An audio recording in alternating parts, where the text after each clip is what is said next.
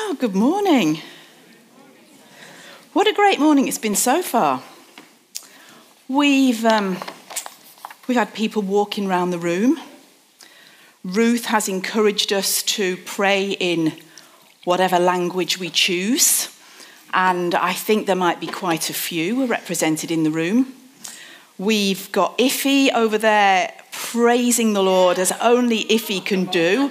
Love it, Iffy. Never stop being yourself. Fantastic. And you can see I might be heading somewhere with this. And today I want to talk about us being different together.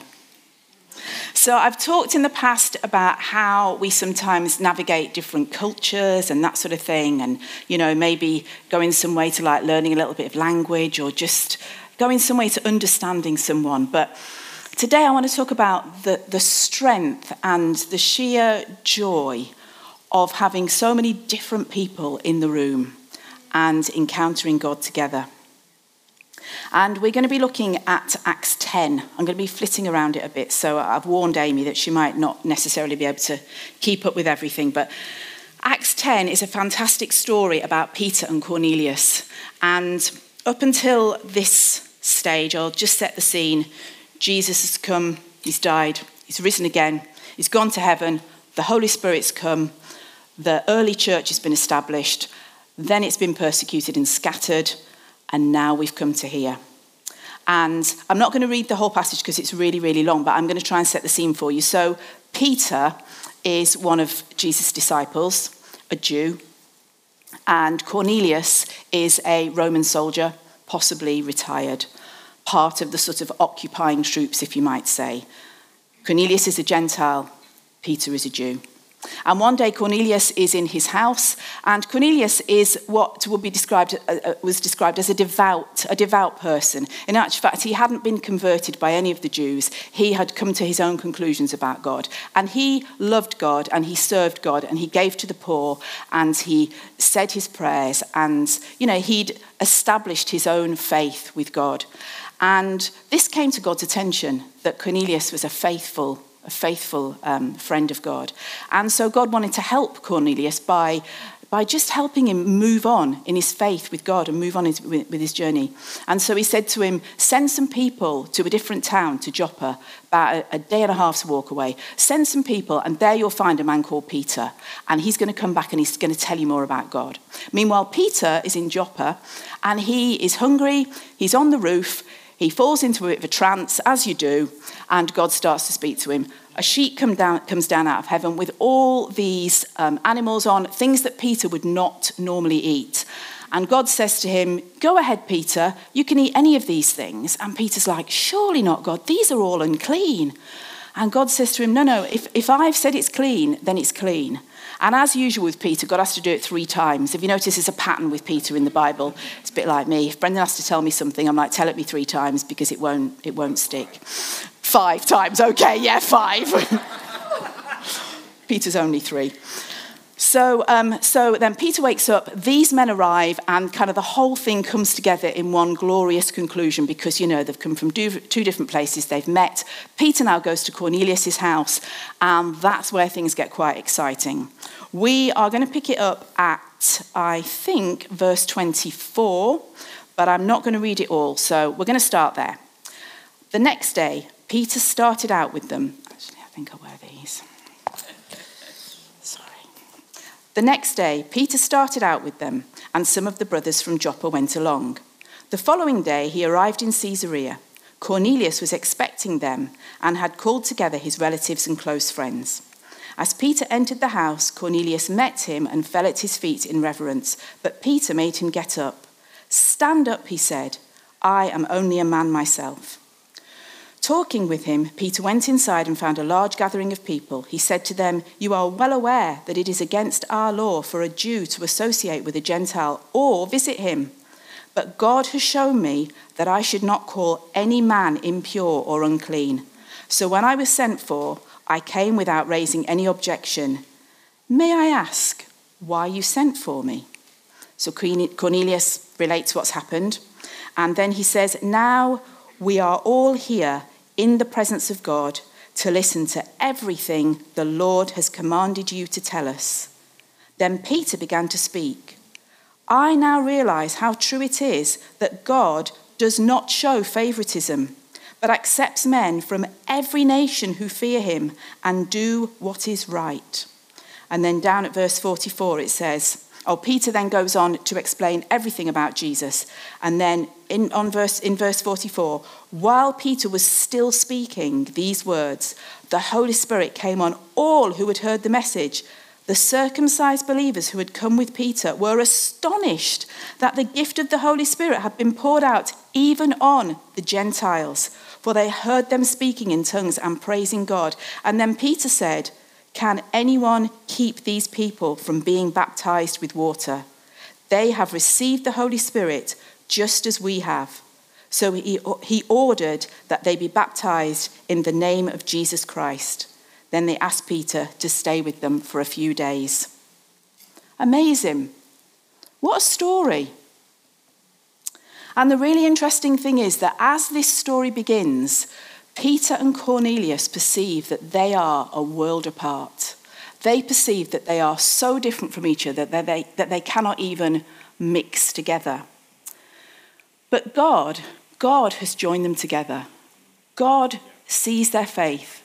God knows who they are, and God has joined them both together. So we see that Peter is um, a, Jew, he is a contemporary of Jesus, he was there when Jesus walked the earth, and you know, in his mind, um, he has some very specific things that he has to do in following the Jewish law. And so he couldn't possibly be going to Cornelius' house. Um, Cornelius, on the other hand, kind of thinks that Peter, as a Jew, must be better than him. We notice that when Peter arrives at Cornelius' house, he actually prostrates himself, he actually falls on the floor in front of him. And Peter says, Oh, no, no, I'm just a man. I'm just a man. You know, you need to get up. And they have these very differing views of each other. But God brings them together in an incredible way. Now, I'm not trying to say that, um, you know, there are certain people in this room that are Peter and there are certain people that are in this room are Cornelius. You, if you want to write yourself into the story, you can write yourself in in whichever way you like. You might identify with Peter, you might identify with Cornelius. Um, but the point is that there is such a, a great change as the, as the story goes on. And I love the fact that Peter realizes that actually it's not his job to judge who's in and who's out. It's not his job to judge who is clean and who is acceptable. And God makes it very clear to him if God has said that somebody is clean, if God has sanctified somebody, if Jesus has died for somebody, then they are made clean by God, not by what Peter thinks. And I love how on this journey he, he changes his view so radically. And as these two men come together, joined by their faith and yet so different, it makes me think of us as a church family. And the same could be said of us that we are all from different backgrounds, different nations, different parts of the UK. Some people are even from the south.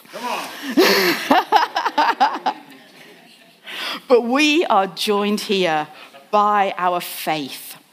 And I want to just use this passage to bring out some points. Um, why I think our diversity is so wonderful, why I am so happy to be here in this body of people when we are all so different.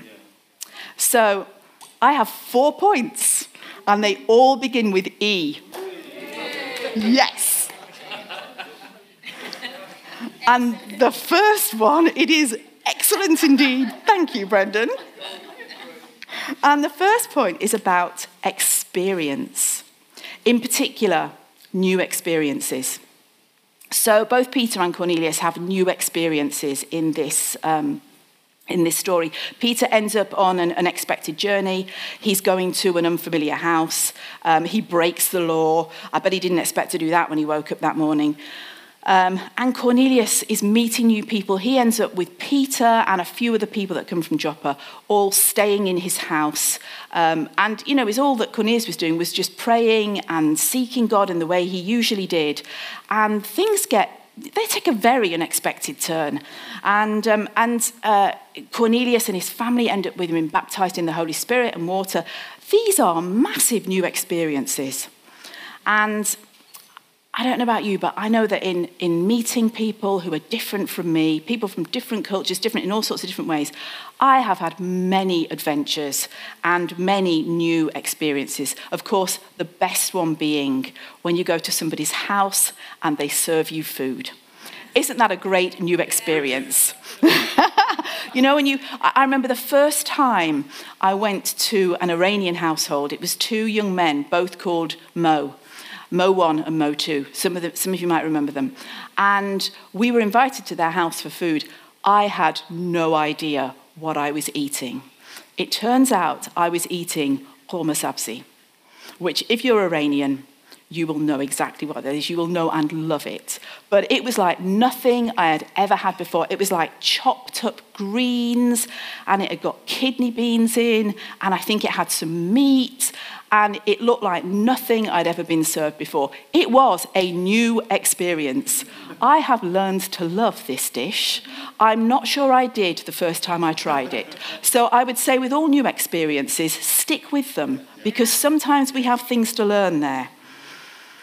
But the other thing is, and this is probably the most exciting thing in this story, they both experienced God in a new way. This would never have happened if they had not been brought together. And I don't think they could have done this unless they were brought together. Neither Peter nor Cornelius knew what was going to happen or could expect that this was going to be the thing that happened to them. And it was the same in Acts 2. Somehow, there seems to be something in God's heart that when you get people together who are different, God moves. If you think back to Acts 2, you know, it just so happened that there were people from so many different places that were in one place when the Holy Spirit was poured out on the disciples and the followers of Jesus, and they all heard their own languages being spoken. That was miraculous. But it was all to do with the fact that these were all different people, all in one place. And there is just something about that I seem to remember that a couple of weeks ago, Richard in his preach did say that collectively we're more intelligent when we're together. Yes, he is nodding his head. And I think collectively we're just more of God when we're all together. You know, it's the well this Wednesday. And I remember at the, at the last time we had the well, and I would encourage you to come along, there is a kind of intimacy about it that, that, that you don't get in the other meetings that we have. And in this particular meeting, we were praying for the nations, which you know is always going to excite me. And we had different people representing different nations. And our dear friend, Jackie Simpson, was representing the nation of Jamaica. And she started to pray, and she started to pray passionately, and she started to pray in Jamaican patois. And it was like Jackie Simpson turned up. You know, she was there in all her Jamaicanness. And it was fantastic. And I was able to give a wholehearted amen. She was praying for her community, she was praying for her people, she was praying for her nation. And, and I did not think, oh, well, that's Jackie doing her thing. I thought, come on, this is us doing our thing and giving the amen to Jackie. And it was really exciting to have a new experience of hearing somebody pray that language in one of our, in one of our meetings. So look out for the new experience. And then there's expansion. Just that whole idea of being made bigger, of having your capacity increased. It says in verse 45 Peter was astonished when the Holy Spirit was poured out on them. His mind and his spirit were expanded. They were challenged. His horizons were broadened. He never expected this to happen. And then he says, Surely no one can stand in the way of their being baptized. You know, this is a completely new way of thinking for Peter. You know, I think it even blows the mind of some of us sometimes because I think sometimes we think, oh, you know, maybe you get saved and then you get baptized in water and then you get baptized in the Holy Spirit. Well, that's not what happened here. You know, things got all mashed about. And it was a really new way of, thinking. And the Holy Spirit shows Peter and Cornelius something that they couldn't have seen unless they'd been engaged with each other. And he says, I now realize that God does not show favoritism. Peter's mind is blown. Everything he's ever thought about, he thought that Jesus came for the Jews. He was like, he was like this, and suddenly he was like this. And everything got bigger and broader. And I find this happens for me. You might have had the same experience that sometimes my friends, particularly friends from other countries, they'll say to me things like, Why do you do things like that? Why don't you do this? And you know, my, my answer sometimes is be patient with us. We're not there yet. Because when I talk to some of my friends that have come from countries where they absolutely have to rely wholeheartedly and completely on their faith in God, and you know, sometimes they, their faith is just stronger than mine because they have come from a place where there is no welfare state.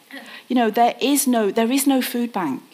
There is no somebody to, to, to help with things. There is no body of people that may be like this, that, and hear me right here, that are, are, as affluent as this. I know that we aren't all, but there are people here that when they hear a need, a need, they've got enough money to be able to give without really thinking about it. But there, there are countries where people have very little. They're, they're relying, they might have material things, but they're relying on themselves and on God so much. And I often say, bear with us because in this Western world, we have so many distractions. We have so many resources. We have so many things that kind of come at us. You know, the Word of God is so easily available to us.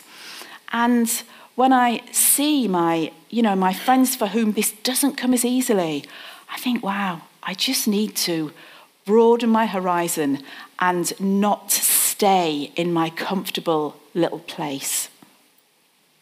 And Jesus once had to um, challenge the disciples. They had, they'd got their vision had gone a little bit tunneled. You know, we can all do that, can't we? We get a little bit narrow sometimes.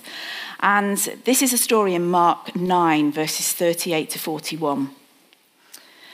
And this is where um, Jesus has sent the disciples out and they're all kind of, they've learned from Jesus and they're kind of having a go and that sort of thing. And um, then they, they come back to talk to Jesus and they say, Teacher, that's Jesus. Uh, this is John talking. Teacher, said John, we saw someone driving out demons in your name and we told him to stop because he was not one of us.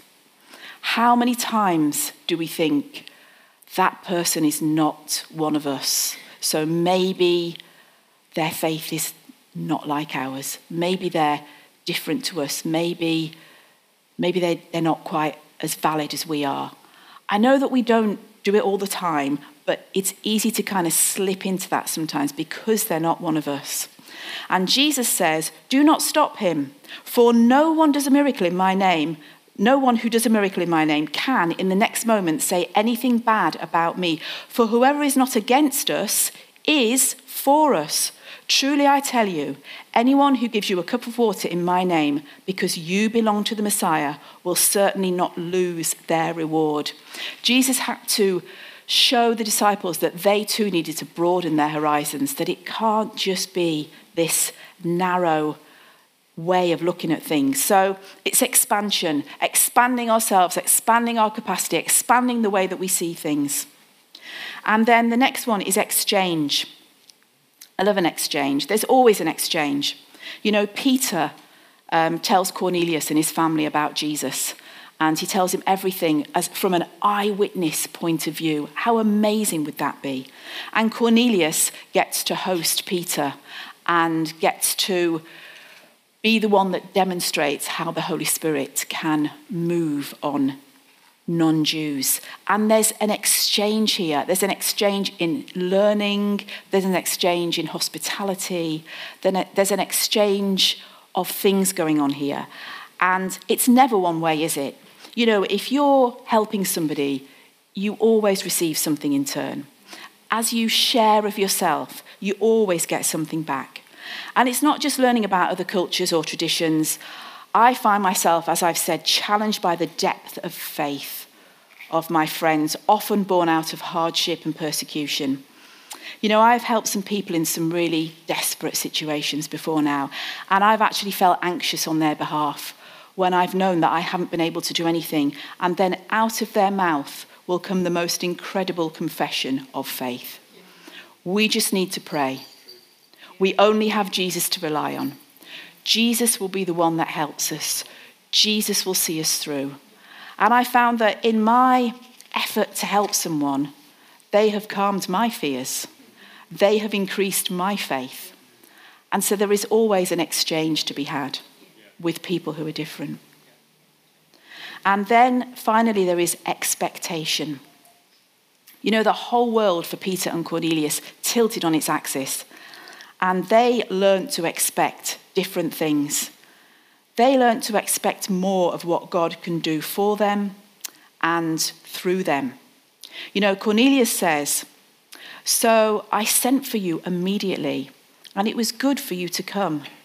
Now we are all here in the presence of God to listen to everything the Lord has commanded you to tell us. Can you imagine the expectation in that room? Cornelius has been out and he's got his family and he's got a wider family as well. So when Peter arrives, there is a, a house full of people that Peter is going to tell them about Jesus. But can you imagine what the expectation was? It took a day and a half for Peter to get there. So they're kind of gathered, they're ready, there's somebody on lookout. You know, I can't, no, he's not, no, not yet, no, uh, no, no, it's not him. No, no, no. Oh, no, that's somebody else. I can see him, they're coming, they're on the way. Yeah, I can see them, they're about quarter of a mile down the road. Let's get ready. And they've got the, they've got the drinks ready, they've got the chai ready, they've got, you know, the snacks, they've got everything ready, okay. And then when Peter comes, they have their little snack, and, and obviously they're going to do the hospitality first. But then they're like, we have come to gather in the presence of God. Can you imagine the expectation? What on earth is going to happen? And look what does happen. And as a result of that exchange, there is a change in expectation that that has ramifications basically in history. So in Acts 11, we find that Peter is having to justify himself for why he has broken the law.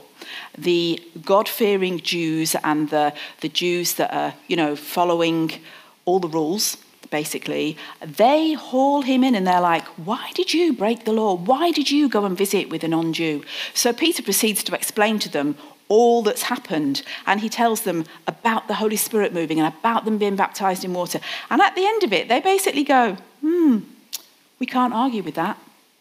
Fair enough. We can see why you broke the law. And then this is what happens next. This is in Acts 11, verse 19. Now, those who had been scattered by the persecution, talked about that a bit earlier, that broke out when Stephen was killed, travelled as far as Phoenicia, Cyprus, and Antioch, spreading the word only among the Jews. Some of them, however, men from Cyprus and Cyrene, went to Antioch and began to speak to Greeks also, telling them the good news about the Lord Jesus. The Lord's hand was with them, and a great number of people believed and turned to the Lord. I like to think that it was the encounter between Peter and Cornelius that gave these people an expectation that God can move on people other than the Jews. This was an absolute turning point for the early church. And if God can do that, what can he do here? In all our difference, in all our backgrounds, in all our experiences, what do we expect God to do? When somebody walks in and they're from a different culture, when they don't look like us, when they don't sound like us, what do we expect? Do we expect to hear from God?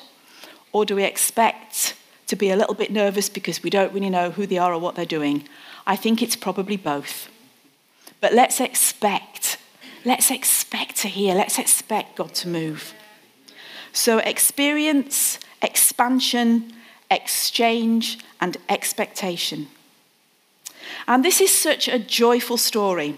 It represents a huge milestone in the development of the early church. It is full of hope and collaboration, of change and encounter. And there seems to be a prevailing culture these days, a popular culture of you do you. And I think it's supposed to be affirming. And I get that it's okay for people to be themselves. That's a good thing. But what about if rather than you do you over there and I do me over there? What about if we do us? What about if we do us together, all different, but loved by God together? What about if we embrace new experience and encounters with God? We allow our hearts and minds to be expanded and our horizons broadened. We exchange with one another as we learn from one another. We increase our mutual love and respect of one another. And let's raise our expectations of what God will do in us and through us and with us. We are a glorious mixture of cultures, countries, backgrounds, generations, abilities, and disabilities. With all our differences and our imperfections, but we are who we are, and we are together.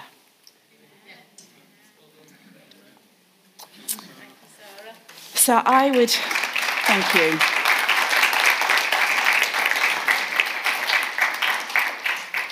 I would love it if the um, guys could come back up, and I would love it if we can break bread together.